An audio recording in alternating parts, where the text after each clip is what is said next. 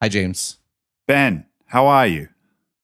Uh, I'm okay. It's a little late. The garbage truck has has already passed by. Oh. Um, my kids are hopefully finally asleep after a, a long a long struggle, and my computer has finally turned on after deciding that it was plugged in but had zero battery. Mm. So, so, so no garbage truck, and maybe no kids in the background. This is the the sound. Uh, uh, sound quality nuts are going to be appreciative of this one. Well, yeah, except I got to keep my my uh, mouth on the microphone, which I oh. got a little away from last week. Sorry. No, about. you were you were getting into it. It happens to me sometimes too. Um, so uh, there, there's actually so I, there's something that um been thinking about, and I think we've kind of chatted about. There's almost like this a, a long thread and opening that we've kind of gone around the edges out, mm. but I, I don't know. I almost feel like we we we. We're almost on the verge of like a series of of discussions and um, something I've been writing in the Daily Update and also um, in the articles. Um, I don't know. I guess I guess what I'm saying is I, I have we've kind of been talking about some some really big ideas, and I think we're going to kick it off here. And I just kind of preemptively want people to bear with us because we're we might be muddling through a little. Strap bit. yourselves in. So. Um, Uh, I usually try to not talk too much about like my daily update stuff because I want to be kind of like exclusive or whatever. But um, I did set off a little bit of a uh, um, a firestorm, uh, to say the least, uh, on Tuesday when uh, I wrote about the the carriers. Um, so th- there's a story that um, in the Financial Times that some carriers in Europe, or at least one carrier, has installed ad blocking software from a company called Shine, mm. and they are on the verge of turning it on, which will basically block ads um, on a network basis. Now, they're actually going to start out by offering it to customers as an opt-in, but they're threatening to just turn it on indiscriminately at some point um, with the goal of bringing Google, et cetera, to the table and making them share the revenues wow. with them. So uh, there's... So yeah, Bold. yeah, wow, wow is exactly right.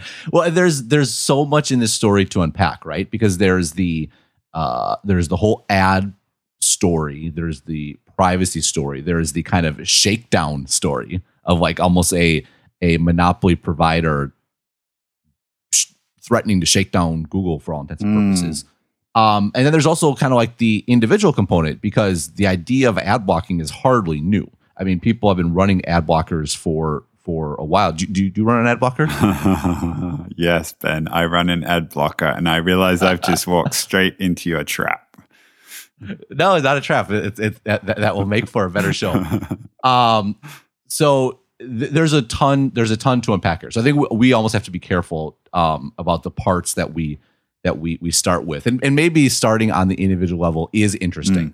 Mm. Um, and it's interesting because um, I really I think I upset a lot of people. Uh, because I, uh, uh, what's, how did I put it exactly? You you called uh, us amoral or immoral even. Yeah, yeah, maybe amoral would have been better. Well, I didn't call you immoral. What I said was, um, frankly, and I know this will upset many of you, I believe that those using ad blockers are wrong as well. Uh, No, so sorry. Yeah, so let's get one thing straight up front. I believe that Carthy and his company and the mobile operators that use Shine software, Shine is the company that's creating the software, are wrong in a moral sense. And that was probably the wrong choice of words. uh, just because, you know, you say wrong in a moral sense, that can, there's a wide range of, I think, meanings that can be attached to that. Some of them quite serious, mm-hmm. like a, um, And I guess I have, I tend to have more of a, a Catholic view of, of sin, like there's little sins and big sins, um, as opposed to a Protestant, you know, like uh, black or white sort of thing. And I, I guess what I, what I mean by that is um, just because some first off, just because something's wrong, just because something's quote unquote wrong, more I guess a moral wrong, more it depends on your own personal morals. Mm. And so what I meant by that is, in my interpretation of right and wrong, I believe this is wrong. And I wasn't trying to make an appeal to a higher morality, whether that be God or nature's law, or, you know, I mean, we're getting into deep, deep philosophy here, right? Mm. Um, uh, I think for something along this matter, it's it's about your own personal uh, perception of right or wrong. And and the the the important thing of that, and the extension in which in which I did write in this update is that what I think is morally right or wrong has nothing to do with what is legally right or wrong, or right, what is right, right or wrong from a business perspective. Totally. And frankly, there's a lot of exceptionally, in my estimation, immoral companies very legally making a lot of money right now.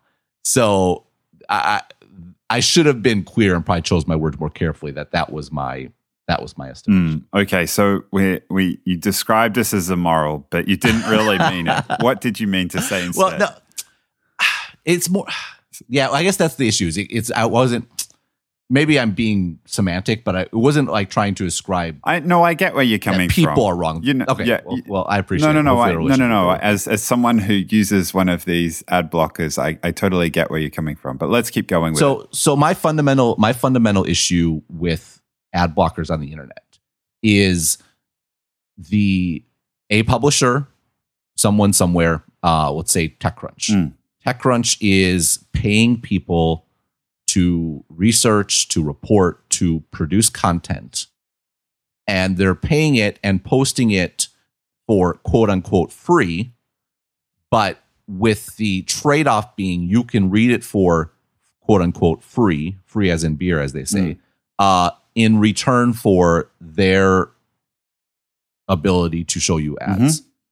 And by depriving them of the ability to show ads, you are, in my estimation, taking the content in violation of the kind of implicit agreement that you have with TechCrunch or with whatever online site it may be.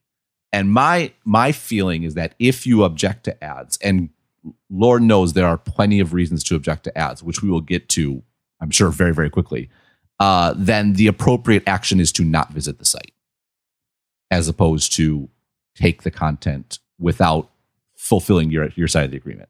Yeah, I, I think that's fair. I there, there are there are things buried underneath the implicit agreement that make it challenging. So one of the things that I object to more than the ads is the tracking, and it's it's really really difficult to know what what and how you're being tracked. And a lot of those ads and third party third party sites that load content in any website are tracking you, and so the way that I have it set up is I, I have thing, everything that's coming from, well, a lot of stuff that's coming from a third-party site, I try and block.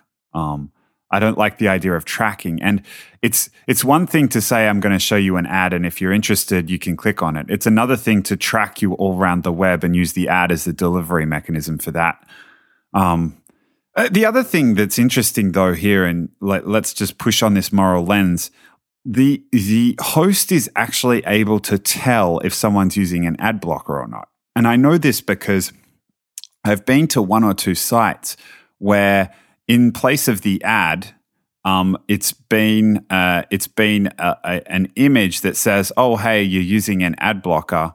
Um, why don't you donate to our site? Now, if the host is able to tell you using an ad blocker, and they really feel that the user is stealing from them, if they're able to manipulate the page to show an image, they could conceivably manipulate the page to obscure all the content, but they choose not to. Yeah, I th- that's a great observation. I think actually Ars Technica um, might have might have tried that a few years ago. Uh, I, I can't remember. I, I'm I'm trying to look it up and keep my voice. Uh, my mouth pointed at the microphone, and it's actually making it very difficult. Um, uh, but uh, yeah, it, that, that's a great point, and it's a great it's a great counterpoint because it they they could take control of the issue and not give people their content, um, and so why don't they do that? And if they're going to let you, if they're going to let you access the content anyway, then you know it's like if. It, If no one's going to enforce the law, then is it really a law? Right. And and I think they probably recognize that the kinds of people who use ad blockers are also, and I'm going to generalize here, but they're also probably more sophisticated users. They may end up being, on average, again, more influential. There's more value to them sharing them. And so they get value out of the users through those users sharing the articles, in turn hitting more people who do come in and look at the site and read and click, don't have the ad blockers and click on the ad blockers. But if you were to think of the world from a uh, Kantian perspective, where if you were to universalize it, universalize it and everyone stops using ads, uh, yeah, I imagine there'd be a few sites in in problems. Well, I mean, they're probably going to be in they're probably in they're probably in trouble anyway, and that, that might end up being the state of the world. It may just be accelerating what's already happening, but the idea of universalizing ad blocking, it you're right. There's something about it that does feel wrong. Yeah, you're right. Well, I think the you're right on the universal thing. So let's let's let's before we get to that, um, I, I think the, the I guess the pushback I'd have on the publishers could just shut me off mm. angle is, I guess I feel uh, a little sympathy for the publishers for two reasons. One, the one you just listed is that uh, people who uh, the people who have the ad blockers may be more sophisticated, they'd be more likely to share, mm. more likely to propagate your content to people who don't have ad blockers. And so you're actually shooting yourself in the foot by blocking them. It's a it, it feels a little a little blackmailish in a way, right? Oh, it does. It's like totally does. And I mean, this is and this is a very real tension. Uh, like I, I I try to go. I work very hard on my site and a lot of the design design decisions I make. And like so, for example, uh, most of my articles I post once on Twitter, sometimes twice. Mm-hmm. And the reason is because um, every time I post more than once, like I get a lot of people complaining.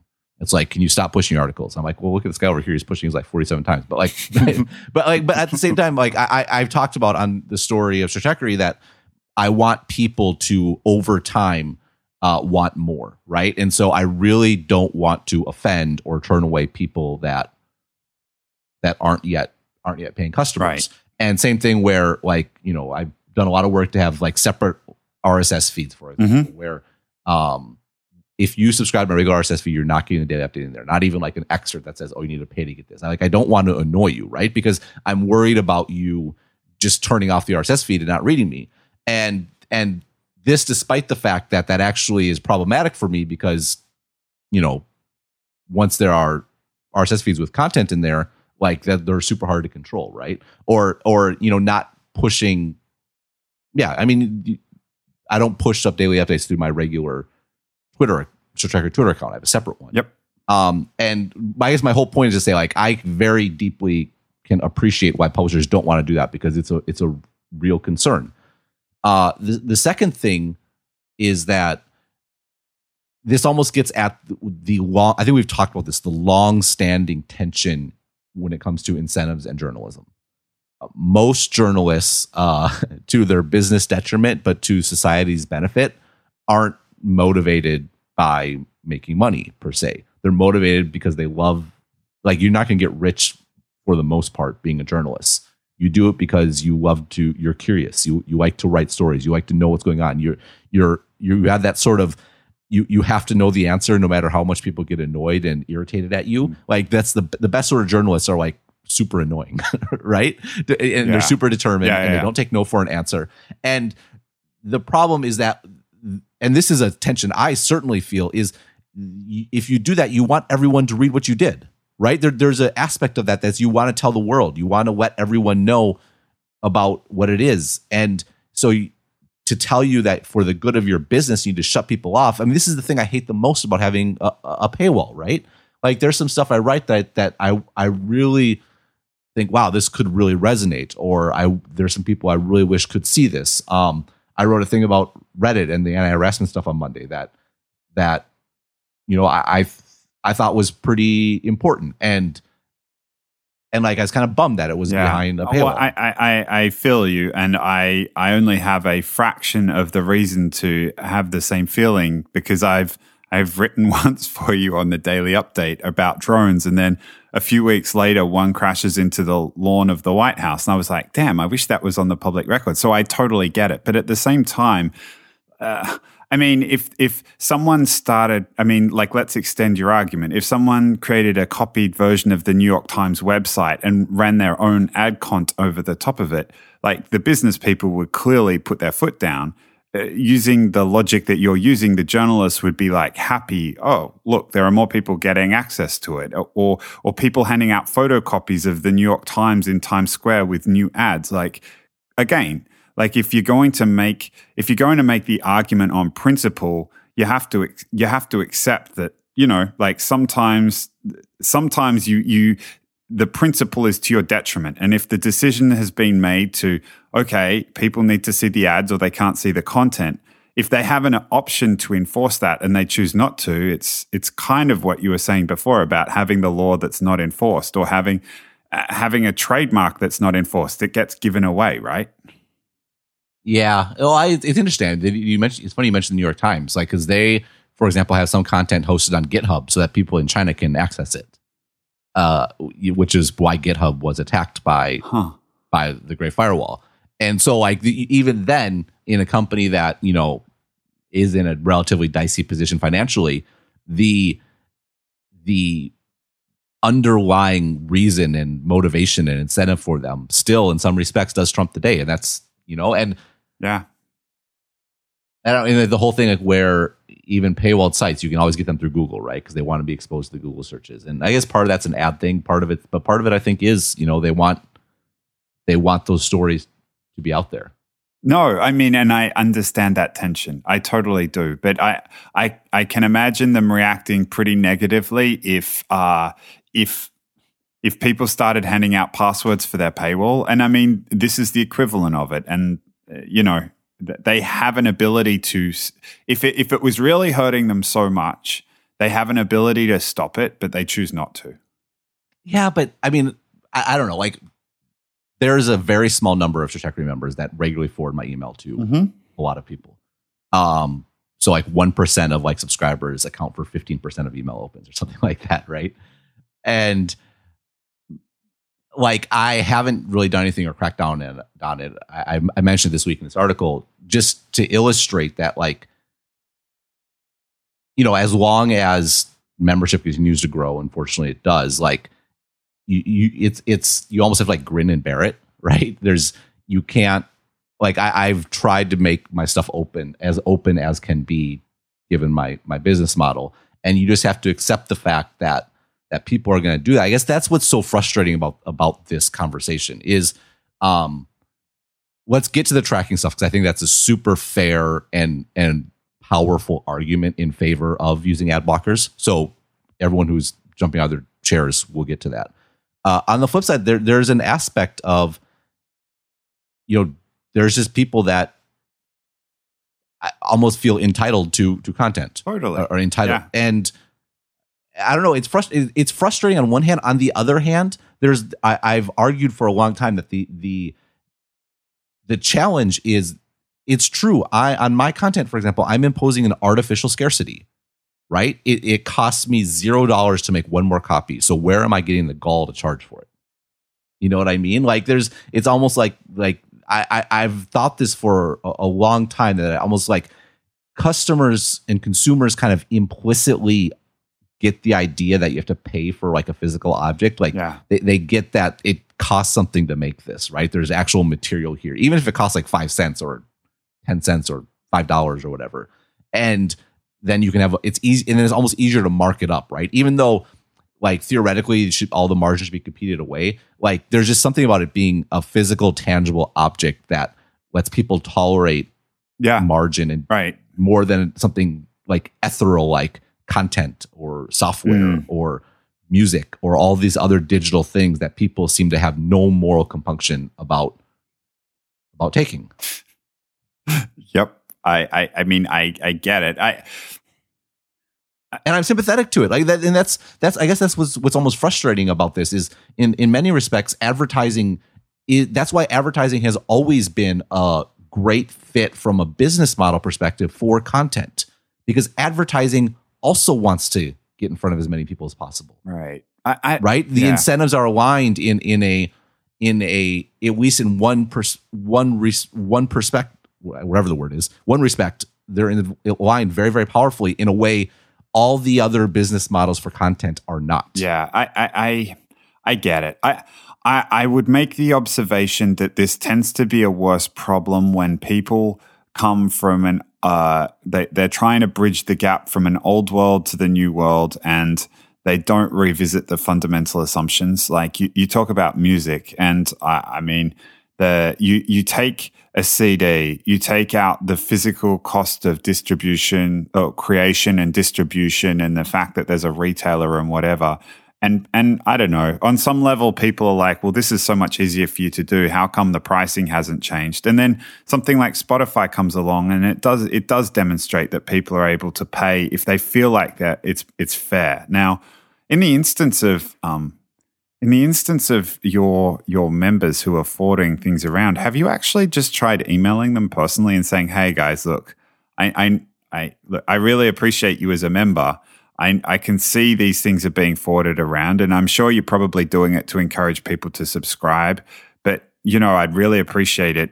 Like, I'm trying to make a living here. It's it's tough. I'm on my own. I'd really appreciate it if you if." if you'd be respectful of it." You know, I, I suspect if you emailed most of those people and said that, a lot of it would stop. Maybe, but you're annoyed at the fact that you have to do it in the first place. No, I feel really like I tried one time. I felt super sheepish and like embarrassed, right? Like, because it, it it's the incentive thing. Like, I'm I'm complaining that someone is propagating my work more widely. Like, the the reason I'm in this game isn't. isn't to get rich or make money. Like, I could make more money, like setting up a consulting shop or something. Right. right? Like I, I, I do it because I like reaching a wide audience. I want to have an influence. Um, and I don't know, like, and so I feel very conflicted about it in, in many respects. Right. I like the fact that, like, there's a part of me yeah. that likes the fact I have several thousand more readers in my daily email than I do subscribers, because that means that many more people are reading stuff that I really care about and I put a lot of work into and a lot of thought into. Mm. And and and for and so as much as I will get on my soapbox and praise, like, oh, you know, paid model for content, paid model for content, and it's all this sort of stuff. At the end of the day, like, there's a really fundamental incentive problem, and it affects both sides. And And yeah, I mean, it's... Do you know what I love about talking to you about this stuff? I get the cognitive dissonance of the journalist and the business person all wrapped into one. yeah, I mean, like, I I mean, I, I guess the reason I've been able to even pull this off in the first place is I had, you know, enough technical ability to to put something together poorly. the, the version three is much better because it's, I actually have, like, it, professionals doing it's it. It's really good. Well, I, I thanks thanks for saying, you know, I had at least enough of a business sense to have a business model in mind and, and to work toward it. But yeah, but then the part is just the willingness and ability to write every day and hopefully on a consistently, you know, compelling compelling basis. Um, but yeah, you're right. Uh, that means I, I'm having what is normally a war around a conference table. Uh, at you know at headquarters in my head, it's it is it is disconcerting. Yeah, and uh, on another level, it's a little bit fair to all those folks, unfair rather, to all those folks, not to make you feel worse about this, because I, I can I can see it's already a struggle on, on both sides, but it's unfair to those folks who would love to forward it for whatever reason but choose not to. Right, exactly. Yeah, it, exactly. And like I actually want, like I say at the bottom every day, I'm like, forward this to people you feel is appropriate. I'm like, you know, but encourage them to subscribe. Like, like I, so if I write about a particular topic and you have a friend or whatever that's interested in that topic, by, by all means, I want you to forward it to them. That, like, that's how they'll, and then ideally they realize that this, there's consistent, compelling content they might be interested in, and they'll sign up in the long run, right? And I, and at the same time, I always get, like, someone posted something on Twitter the other day about that thing I wrote on Monday, and they they excerpted a, a paragraph, like in a photo on Twitter, mm-hmm. because Twitter has such fantastic authoring tools, and um. I mean, honestly, we're posting screenshots on Twitter. Uh, and he's like, "Oh, sorry, I probably shouldn't have posted so much." It, it, and it was like, it was like fifty words. Like, I'm like, no, that's that's totally cool. Like, honestly, I get, I probably get more signups from people posting little snippets from the daily update. Right. And people was like, "Wow, that's actually really compelling. That's actually a great marketing tool for me." And so, um, yeah, I feel totally conflicted. I have a thing. On, I have a thing on my daily update page where I say, you know, please don't share this because people, if they follow the link, they're going to get a paywall, and I don't want it to have a bad experience. Um, at this, at the same time, when when I when I switch to my uh my weekly article, like, so I have four daily updates and a weekly article, mm. right? I used to have five daily updates plus weekly article. Oof. As you can imagine, that was insane. Um, but what happened was, because I send out the article just as just as I send out a daily update, my shares on Twitter went down quite a bit. And that's because my hardest core fans stopped sharing because they were conditioned to not share this email. Right. Right. And so I, I was hurting my growth in some respects because I was discouraging my best fans and followers from spreading the word and signing up. It's it's super frustrating. And hence you end up in a world where publishers could block people who are using ad blockers, but choose not to. Yeah, and like, uh, I mean, yeah, it, it is really frustrating. And like, I don't know, I just something about like, what if, if, what if my all my day updates were free? Like, what? How? I don't know. It, like, how? We, you, but then, like, how would I monetize? Right, right? You need the, to put the, food on the table. Like, I feel like that's an essential ingredient in you doing what you do, to say the least. um, yeah. So, yeah. So anyhow, the, the point is the, the on the flip side. Your point about tracking and privacy is super fair, and it's super fair for a specific one, I think, incredibly specific reason. Um, if I can speak for you and all the other Please. immoral people, just joking. Yeah, just um, go for it. You you have no idea what is being tracked about you, or like what is going on when you visit a site without an ad blocker, right? And it, it's it's not that. Whereas if you if you go to sites like you have to pay. Go to my site, you have to pay ten dollars. Mm. Like, you know, the exchange is very clear and transparent and fair. Right. It, when you go to TechCrunch and they're like, uh, I don't know if TechCrunch buys cookies. So sorry, TechCrunch, if you don't, we're just using you as a stand-in. Um, and they're going to plant a cookie on you, or you had a cookie that's planted on you three years ago, and we're going to add a tick to that saying you're interested in whatever.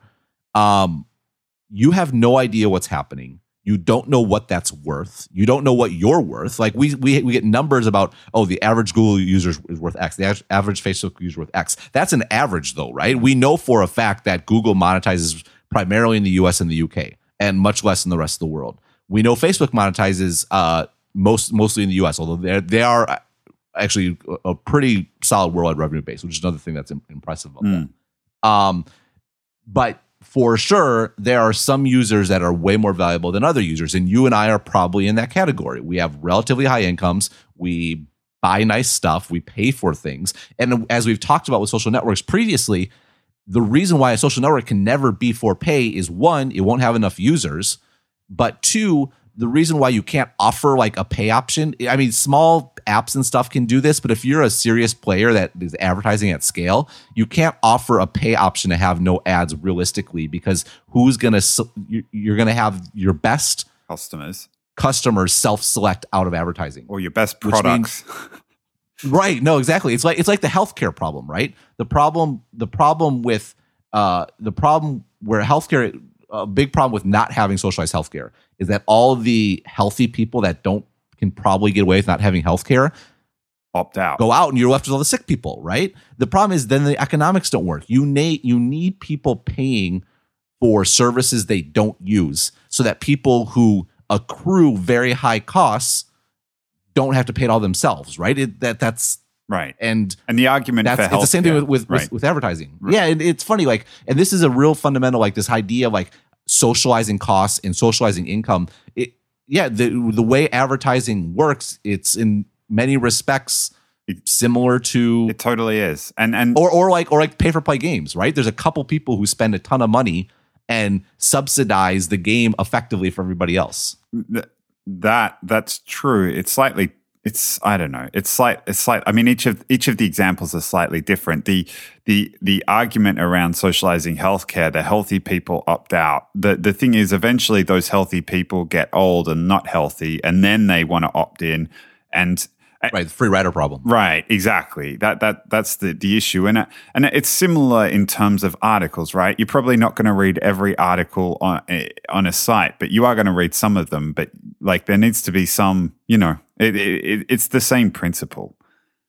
Yeah, just the idea that some people are, are paying more than others. Yeah, but you like you mentioned that there's an implicit agreement between the reader and the publisher uh, around, you know, I'm going to read your content, I'll view your ad, and if I like it, maybe I'll click on it. The the the the articulation of the problem I have with the, the tracking is I have no idea what the implicit agreement is that I'm implicitly agreeing to, because there's no way for me to find out. There's, and you're certainly not telling me.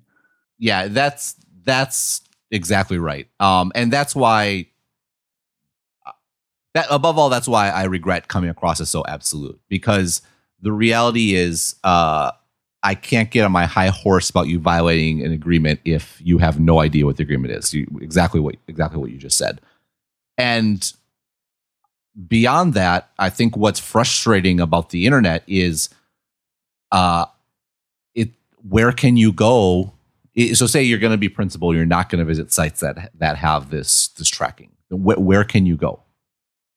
I, I mean, I mean, even the New York Times, you can pay for a subscription, but there's going to be AdSense ads. Like that's how they fill the bottom of the inventory. Yeah, I, I mean, it's impossible to. It's I don't think it's possible to really go anywhere without that happening to you now. Right, and especially because if you think about it, for a subscription site, um, you could turn off your cookies, but you need a cookie if you're going to go on a subscription site. Right. Right. There's actually a big problem I had with the update is because um, so I'm using a, a, a third party service now for the membership system, which mm. um, I think I, we mentioned on a podcast previously. I don't. I think I've edited it out, but uh, I like it because I like the incentives. Right there. I'm paying them on an ongoing basis. They're getting a share of revenue, yeah. uh, as well as a monthly fee. And I like that because they are incentivized to keep me happy and to keep my business growing. If I if I grow, they grow, right? Yeah. And so it's costing me more than my old solution, which was packaged software. But I paid once, and then there was all these bugs, and maybe I'd get a fix. Maybe I wouldn't. I wasn't a high priority. Um, and, and so I... It, it, from an incentive perspective, from a performance perspective, from lots of perspectives, it's yeah. better. There's one problem, though. Because it's a hosted managed service, it's hosted on a different domain than stratechery dot com. Oh. So it's actually a service called Memberful. So you, you sign in on stratechery dot memberful dot com, which needs to set a cookie so you can log in. So they need to set a cookie both on uh, stratechery dot com and also where I, I host the forums, which is using Discourse, which is fantastic. Cannot sp- be more pleased with it. Um, the open the open source forum software uh-huh. that's been created by um, oh, well-known internet personality. Gets mad about Markdown. Can't think of his name. Um, but it's great. I couldn't be more impressed. But that's also hosted on a different server, uh, forum dot stratechery dot com. Um, the, the issue is the the one needs to set a cookie on on multiple domains. The problem is if if you have the a slightly more restrictive cookie policy, which only lets this domain you're on set a cookie for that domain, now you can't log in because I need memberful dot com to be able to set a cookie on stratechery dot com. Now they've actually built a workaround through, so it'll like go through WordPress and so it will work. It uh. But for the forum software, like Discourse doesn't have that, that A P I to, to do like uh-huh. a backdoor login basically. So I have to tell people, understand why restrict cookie settings. I need you to change it to the normal setting, log in, and then change it back. And, you know, the cookie's relatively long living, so you'll be okay for, for a while. Huh. Um, and it, it, it, so much of the internet is like this, right? Stuff was done for very good reasons, and it's been abused and taken advantage of. And as much, and so it's very rich, I guess, for me to complain about a very small percentage of customers taking advantage of content. And I, I almost want to enter that because I, I don't want to gripe. The reality is the vast majority of people don't, and people huh. spreading the, I, I would rather have more people spread the word, even if it means more, more quote unquote pirating, because I want more people to know, right? That's that's a bigger priority for me. Um, but I, on the flip side, like, why am I almost defending advertisers and all these these sort of folks when they're abusing the trust and technological capabilities that they have? Like, why why shouldn't users abuse the technology technological capabilities they have, which is to block? Yeah, it it all. Yeah, I know. The sad thing about it is it feels all very lowest common denominator. It it, it, it is. Yeah, it, yeah. And the, the other thing, the other thing I would say. Sorry, I just totally interrupted you. No, no, no, no. Go for it. You sound like you're about to you're about to get something off your chest. Well, well one thing is that the other people say, like, "What about D V Rs?" Right, where you you're skipping. Oh yeah, skipping content. Um, fair response. I, to me, it differs in one very important way, and where it differs is that when I D V R a show and I skip over ads, the publisher is still getting paid. Like they, they now they're over the long run, their rates may become lower because the ads aren't generating the response that perhaps was warranted given the audience, et cetera, et cetera, because they're not actually looking at the ads. But for, I don't know. And, and this is why talking about anything moral is very fuzzy. And that's mm. why, like, and that's why I wasn't trying to say like, that's why I should have been more clear that everything is a personal moral judgment. Like, and I, I strongly believe putting one's morals on others is not a good way to go, particularly legislatively or anything like that. Um, the the issue though is the publisher's still getting paid. It's the advertiser that's kind of getting a raw deal, but they're the ones I, I didn't ask them to come to my life anyway, right? They're they're there. Whereas when it comes to ad blockers, the mm. publisher is not uh, mm. an impression is not being registered, so the advertiser is not paying. The only one getting hurt is the publisher. Yeah, but uh, I mean, again, let's universalize it. If everyone got a D V R and everyone skipped ads, then then I'm pretty sure the advertisers wouldn't be paying uh, wouldn't be paying the uh, producers of the television content either.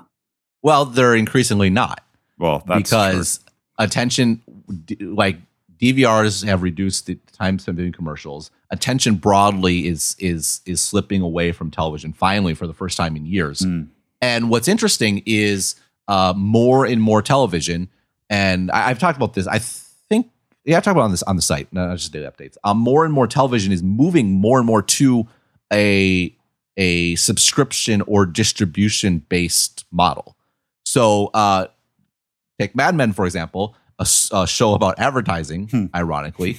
uh, what at, what Mad Men has done, yes, it's made a lot of money for A M C through advertising, as well as A M C's other shows, Breaking Bad, especially The Walking Dead, um, uh, Better Call Saul. Walking Dead is, is the most popular, but but Mad Men was the first. And Mad Men was the first real kind of like of this kind of golden age of T V, the first one that wasn't on H B O.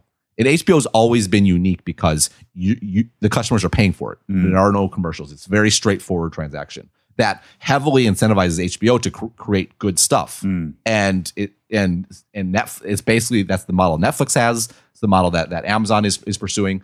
And you think about that model, it is a it is a response to the advertising one, right? Because people are paying upfront to see it as opposed to paying with their eyeballs or attention or whatever.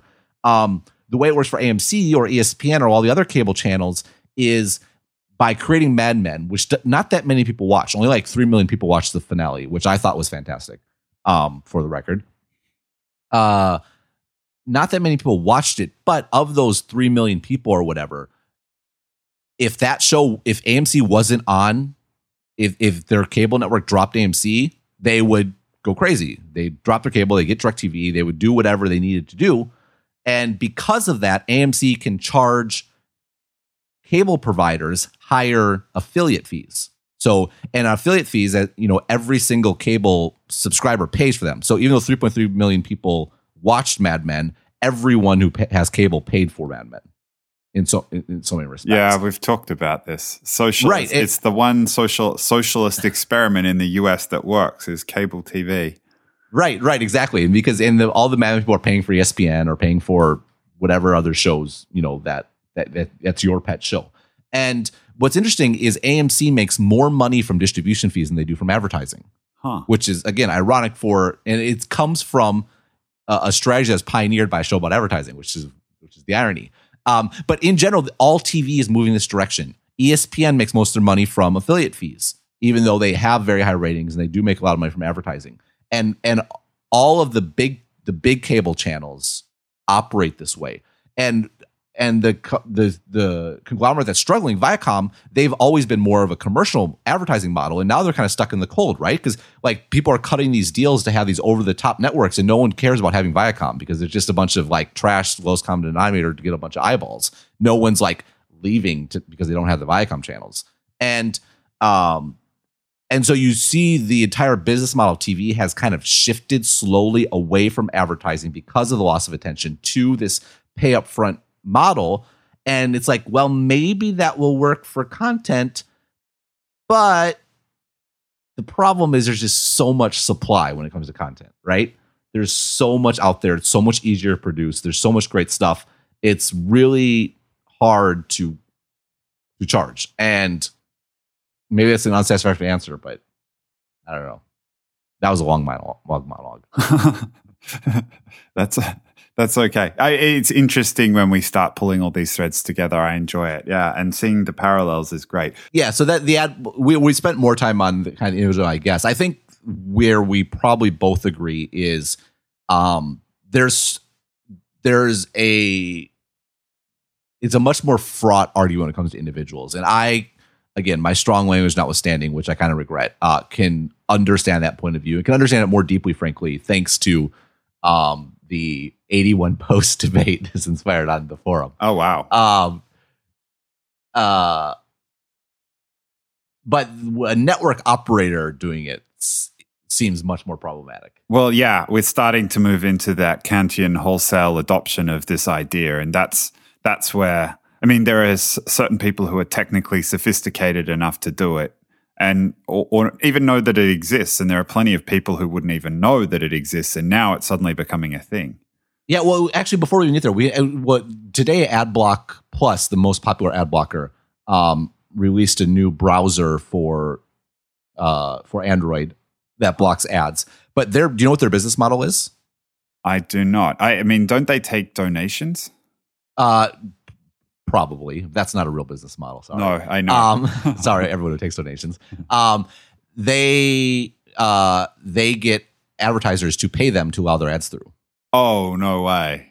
Yep. So Google and uh, Amazon and Microsoft and like Taboola, like that, all those, you know, of offensive stories at the bottom that you might be interested in uh, of a story. Uh, yeah, they pay up. They pay up so that their advertisers will will go through the ad blocker.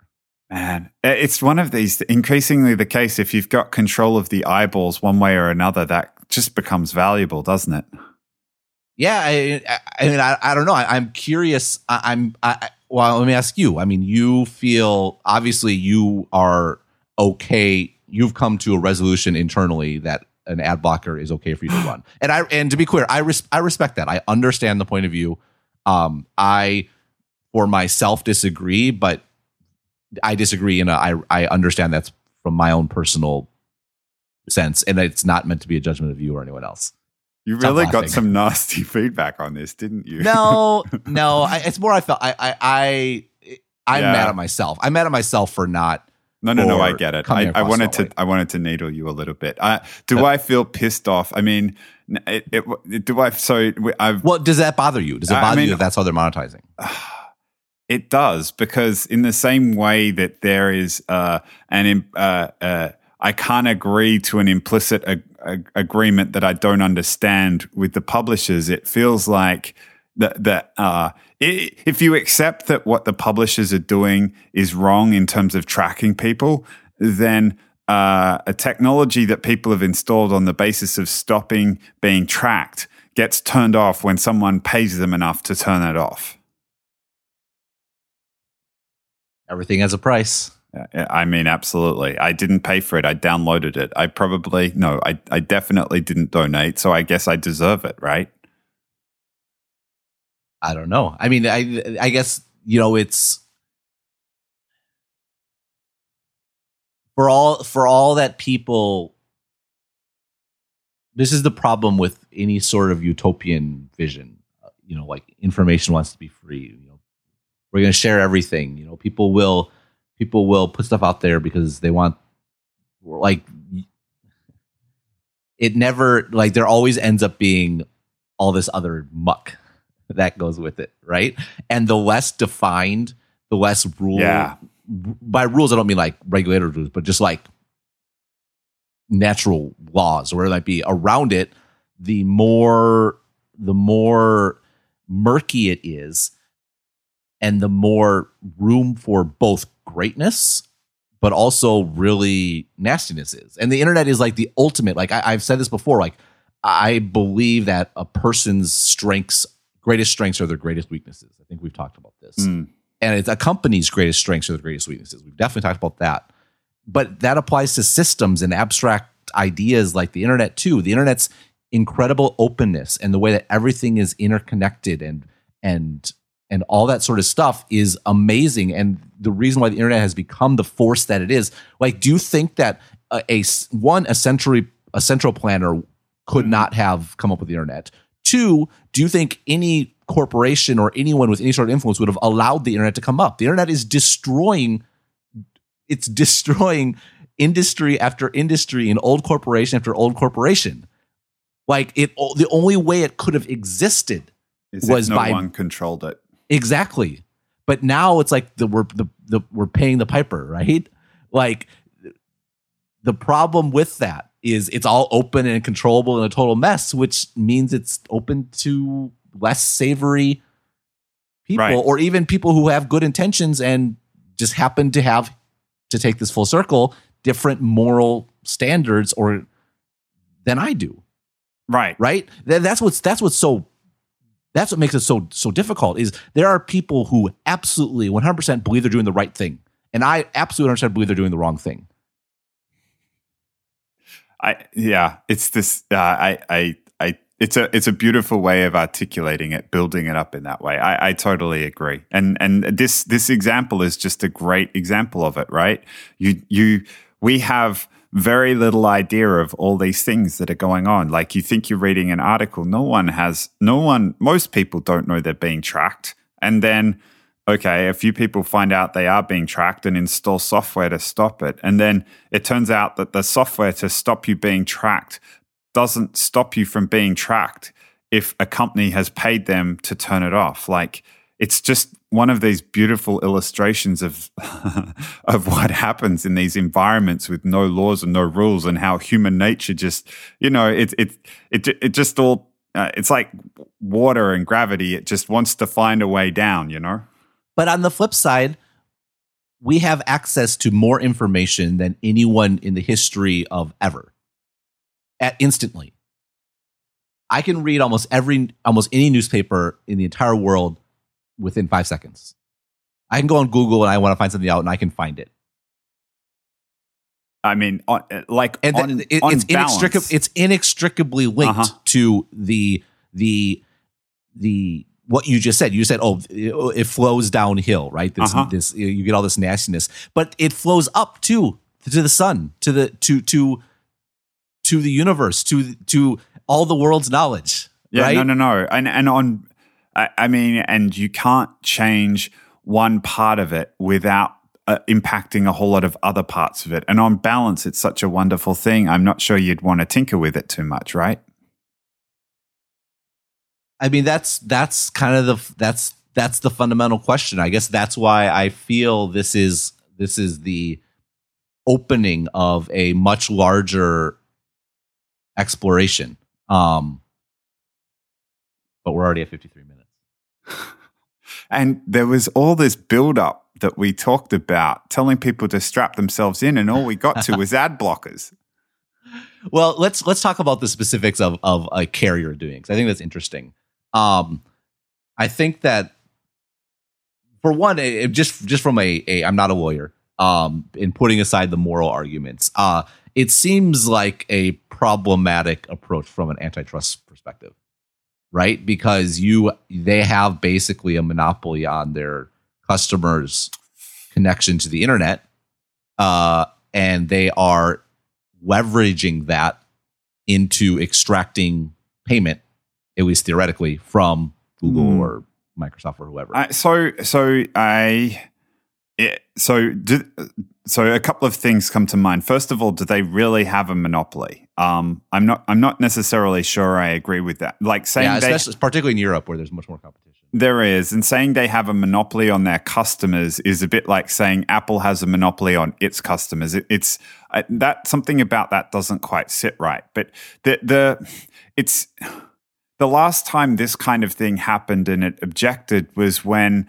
uh, the net, network providers started charging Netflix to gain access to, uh, like, to not degrade the experience. And There's there's something about it that just unsettles me a, a little bit. This idea that, I, I mean, it speaks to the net neutrality stuff, right?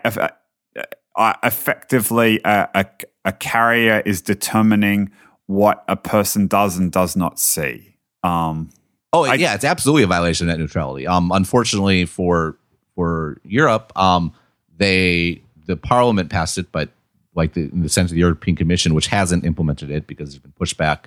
Like there should be special services, special fast lanes. So at least on a European-wide basis, there is no net neutrality law. Specific countries might have different implementations.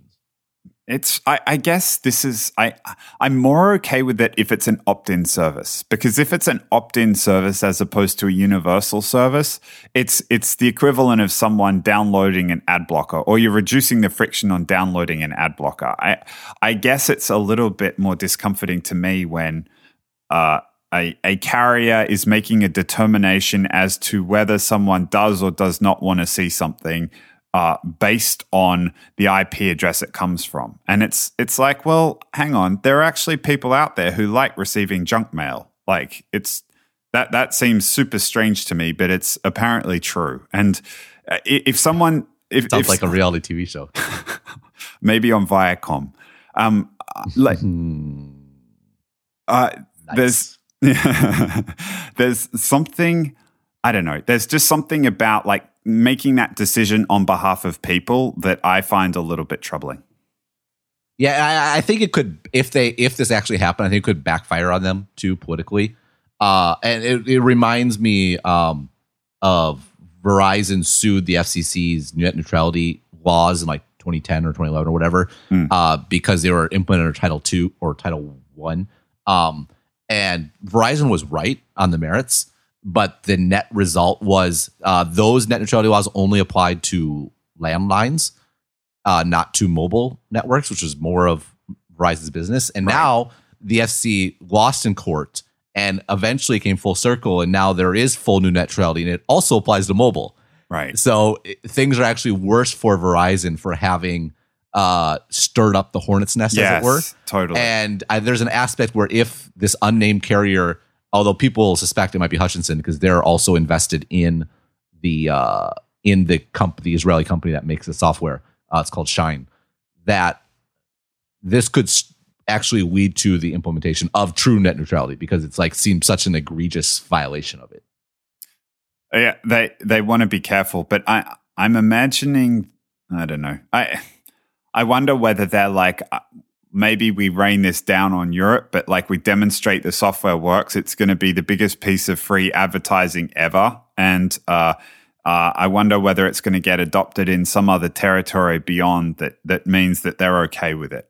Well, so it was brought to my attention that actually this already happens uh, in other parts of the world. Like someone, one of my readers in Indonesia told me that this has been going on for several years, that not only do, oh, wow. do carriers strip out ads, but they insert their own. Oh, wow.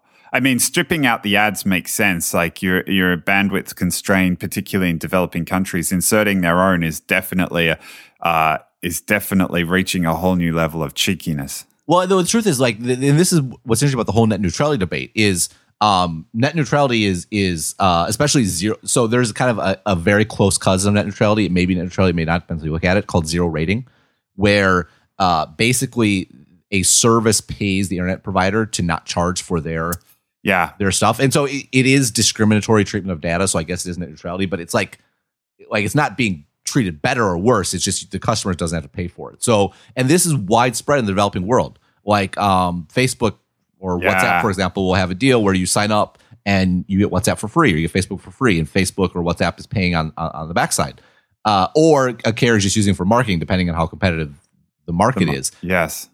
And it's interesting, there's been a ton of, I don't know if you've been following this, but there's been a ton of pushback in India in particular against Internet dot org, yep. Facebook's uh, Facebook's um, internet initiative, which basically works through carriers to offer a collection of internet services, including Facebook, but also sites like Wikipedia, um, which is probably the most interesting one, uh, for free. And the idea is, it, it like Facebook claims that people will sign up for more for real data plans going forward, and it's good for the carriers, and also people get access to the internet. And like people, like it, there's been a huge pushback in India, like an ongoing sort of thing about violating net neutrality, and people are outraged at this. Um, and I'm I'm glad that gives me a little bit of faith in humanity, because that's my reaction too. I I like I I am not. I feel it's a pretty. The power of the internet is that it's open and free, and if you're, uh, but the, but the, yeah. the, the the the problem is, as Tim Bray pointed out in an article today, is uh, Facebook is proposing to give the sum of the world's knowledge as indexed by Wikipedia for free to people who could not otherwise afford it. So, and I, it, it it cheers your heart that that will not happen? Uh, I, it's a really good point. Let me try and mount the counter argument, which is uh, I worry about, I mean, you live in Taiwan, I visit China. It blows my mind that when I visit China, I ask people if they've heard of Tiananmen Square and they have no idea what I'm well, talking about. I want to make sure you can still enter China, so do you want me to edit that out? Or? No, I'm totally... I'm just kidding. Yeah, okay. Uh, I thought you were being serious. Like, okay, if they're really that serious about Tiananmen still, like, okay, I guess I, I won't be going to China. But no. And this idea that, yeah, it's it's some knowledge is better than no knowledge, but to to to to be able to control what people do and don't see, like to be able to... to be handing out information and having, well, handing out access to information and controlling what they do see, particularly if it's an opt-in model, so you'll only see what I let you see, that's a very dangerous precedent to be setting. It, it is. It is. Um, then again, uh, we've had the discussion about slippery slopes. Like, if you look, you know, if you look closely enough, everything's a slippery slope. Of course, of course. I, I, I just think there's something about how close we are to the bottom with that. This idea that I'm gonna, I'm gonna hand out, I'm gonna hand out all these things, and it's going to be, I mean, the way in which Facebook's making the determination around what is approved and what isn't. That's the thing that, like, when a corporate is making those kinds of decisions for society and for the the the.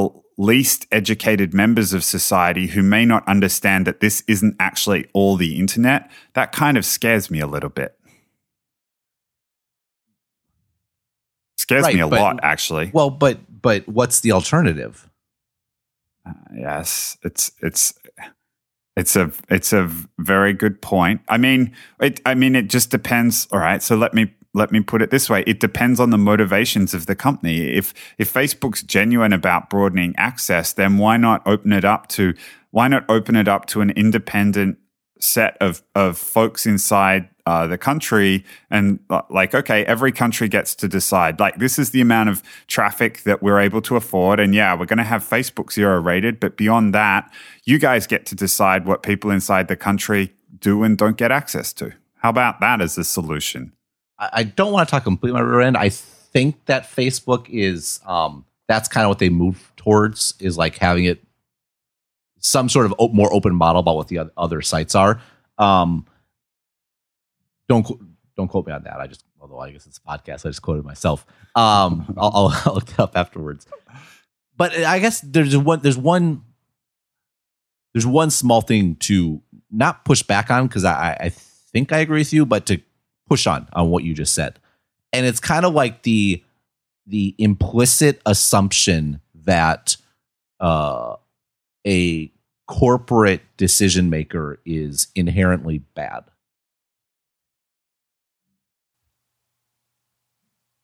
Does that make sense? I'm I'm processing. Yeah, like I, I, like you said something to the effect of, you know, the fact that a corporation is deciding what's on here, um, instead of an independent third party. Like, at the end of the day, they're the ones that are paying for this. Or actually, I think they get carriers to pay for it. But let's, you know, let, let's strip away the details, because we're on a podcast. We can do that. Like, big picture, like, they're the ones that are making this happen. And why shouldn't they be able to to choose? Uh, it's a, it's a it's a really good point. I. I I, I guess that the way that I think about this is uh, is my observation in the U S inside a uh, inside a, uh, a free and democratic society, and seeing the impact of uh, uh, of money on politics. Now, way back when, when the Constitution was formed, uh, there was a recognition that the the amount of power given to a government was such, and the impact that could have on the populace was such, that the, the government needed to be regulated. There were things that the government could and could not do. Now, I don't think it would have been possible for them to foresee the amount of, of power that companies potentially can have nowadays, companies like Facebook, in terms of the amount of control, uh, uh, amount of reach and amount of influence they have. But I wonder if they could have foreseen that, would they have built that? Would they have built those restrictions just around governments or around any entity so powerful that it could have an impact on the populace? And It's it's this idea that a company is making so much money that it's able to invest in projects like this that are typically that are typically the domains of governments, uh, to to give people access to education and access to information, uh, and the the rationale for why the company is letting people have, like, I don't know. There's just, it doesn't feel like the motives are pure, and just by virtue of the scale of it, it's troubling. Yeah, I mean, I, t- I tend to agree. Um, I mean, people who usually invoke the what the founders would say argument have decided that corporations are people, so I'm not sure if that's the route you want to go down. No, um, that's probably not. uh, we should have constitutional law discussion sometime. That was my specialty in undergrad. Really? I, I feel like... I- I, I feel like there are a whole bunch more traps that I would fall into, given that our con- we have a constitution too. Nobody reads it. Nobody pays any attention to it. It just kind of sits in the background. When I say we, I mean Australia. Uh, oh, that's where you're in- from. Oh, dear. Someone is, it true just- that, is, it, is it true that the toilets swirl the opposite way? Oh, the Coriolis effect. Yes, I meant to check that when I when I was there last fall, and uh, It, it's so slight that if you get if you get absolutely perfect conditions, then yes, but there are too many other factors at play such that uh, it's unlikely to be observed in any normal circumstance. Well, good. I feel better about it then. um, no, I I think you hit on um, a, a real fundamental point that that undergirds, I think, a lot of frustration that we both share about Uh, lots of things. Well, one is, I think, the idea, the, the winner takes all, and the the effect of there being zero marginal costs on the production of goods that people will pay for, whether that be through money or through attention, mm. uh, m- allows for much larger, more powerful countries than would have ever thought possible, right? Companies. Companies. Yeah, corporations. Uh, because if you had to create something, like you, you were bounded by the amount of steel in the world, or mm. like price at some point, right? Would, would like, because you're, if you're hoarding it all, there's going to be a, you're going to run out of supply, and, and like so there, there were there were natural limits even to the most powerful monopolies. In a way, there just aren't for a Google or a Facebook or all these sorts of companies. Mm-hmm. And so that's problem number one. Problem number two, um, something I think is particularly acute in the United States is uh, the fact that there, it feels like there's these areas where the government, uh, with, I would argue, a strong push from particularly one side of the political aisle, has abdicated responsibility. Like it, the idea, like access to the internet and all this sort of stuff, I don't, it should be thought of like roads. It benefits mm. everyone. Everyone should yeah. pay for it. And same thing with health insurance. But with this kind of anti, I know I've said this before, this kind of anti-government streak in, in U S like makes these stuff politically impalpable, where we're basically cheering for Google to provide competition and internet access. When, if you're opposed to an ad blocker, I'm not sure you want Google providing your internet service, right? Like, and so we have all these cognitive, like, just I mean, mess yeah. ups in our brain. I, I, on the flip side, I think there's also tempting to fall into a Western mindset, a rich country's mindset, and think about these problems from that perspective, when the issues and challenges facing Indonesia or India are much different, and the calculus is much different. India is really unique because they have a very, you know, kind of a very highly uh, educated, mm. particularly in tactical matters, part part of society like that. That and that's why, like, for example, Xiaomi sees it as such an attractive market, because that's like people who are very uh, forward thinking and geeky and technical, but don't have much money. That's like Xiaomi's customer to a T, right? right? So that's why they're so so so bullish about it. Um, so India is unique in having this pushback, but particularly in, say, a country like Indonesia, uh, there's third most populous country in the in the world, and most living in significant poverty. Like the the calculations, particularly for a government, where the money goes, and if you can be trust where the money goes, gets yeah. makes it a much more fraught problem. It totally does. I I, I all I can. All I can count counter with is beware of strangers bearing gifts. And I don't know, the West has a long history of of of of going to countries like that with uh, apparent good intentions, only for it not to be the case. And I, I worry that it's no different here in the instance of Facebook. Yeah, we're giving you free internet. You guys should just be grateful. You know, it's I, mm, Facebook I, colony. It, uh, it's a little bit like that. Like there are people out there that now are, un- are unable to distinguish between Facebook and the internet. They think Facebook is the internet. Well, there's a lot of people in the U S that think that way. Yeah, that's crazy. Um, all right. Well, uh, it feels intractable. It's interesting though to think of how, how like, it feels intractable for two reasons. One, because it feels intractable. But two, because you don't want to lose the aspects that make this malfeasance possible. Because the things that make the malfeasance possible also make all the good stuff possible. Yeah. Like the it's, internet, the, there's so many parts of the internet that that are like the ultimate moral question of, of all time. Right. That's a really good way of putting it. I guess the issue I have with what's happening with that, that the stuff out in the developing world is you are losing the stuff that makes the malfeasance possible. You know what I mean? The openness and access yeah, and all that. Exactly. Yeah, but I guess what I mean, though, is, I mean, the getting access to the internet via smartphone uh, is does is transforming lives in incredibly poor areas, whether it be in Southeast Asia, whether it be in Africa, like all these, all these, all these places.